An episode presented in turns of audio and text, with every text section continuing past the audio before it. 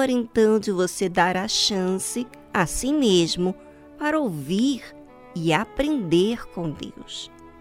Jesus disse: E sede vós semelhantes aos homens que esperam o seu Senhor, quando houver de voltar das bodas, para que quando vier e bater, logo possam abrir-lhe.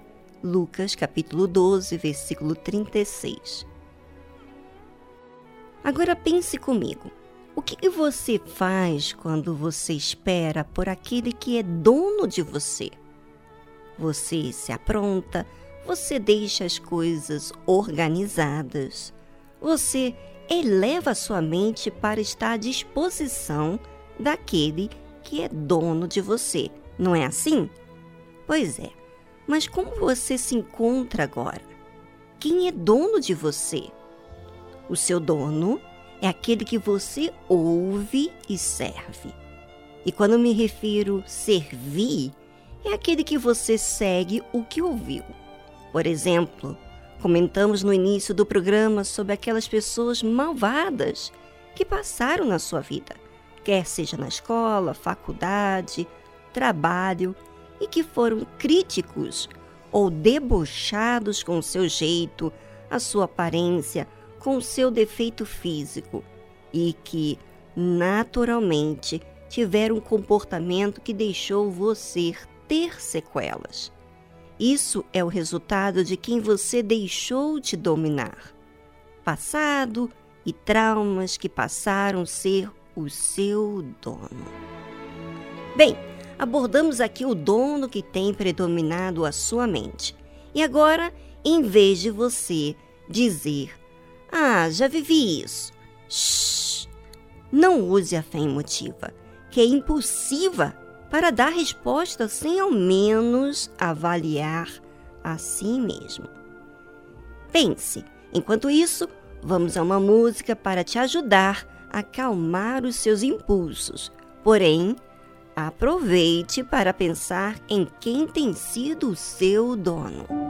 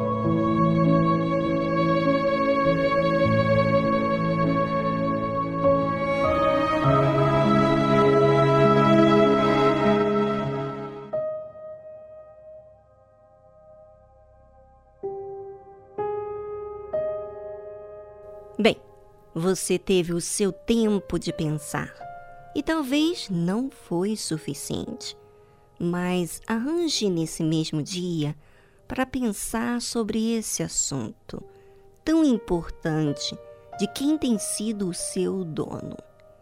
Então, o dono da sua vida é quem tem predominado sobre a sua vida, emoções e conduta. É ele que você serve. É ele que você dá realmente crédito.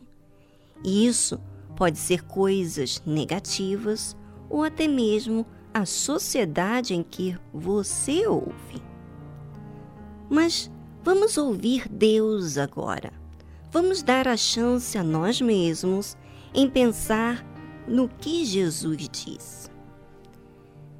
E sede vós semelhantes aos homens que esperam o seu Senhor. Quando houver de voltar das bodas, para que, quando vier e bater, logo possam abrir-lhe.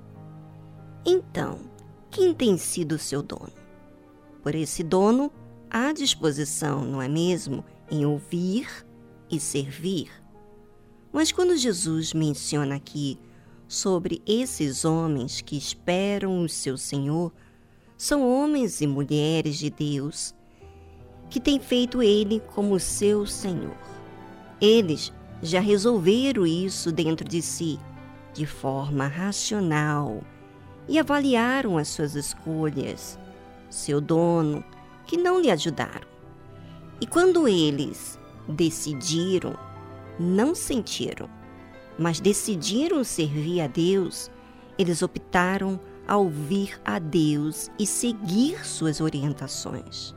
E parece, como ouvinte, ser muito prático em ouvir e obedecer, não é mesmo? Mas não é. Você tem que desfazer dos seus donos, inclusive você como seu próprio dono, para ouvir a Deus e fazer caso ao que ele orienta.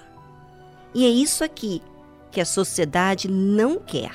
O mal não quer, porque ainda querem ter o domínio da sua mente para ser o seu dono. E você não será dominado por ninguém e nenhuma religião ou tradição quando você pensar de acordo com a palavra de Deus.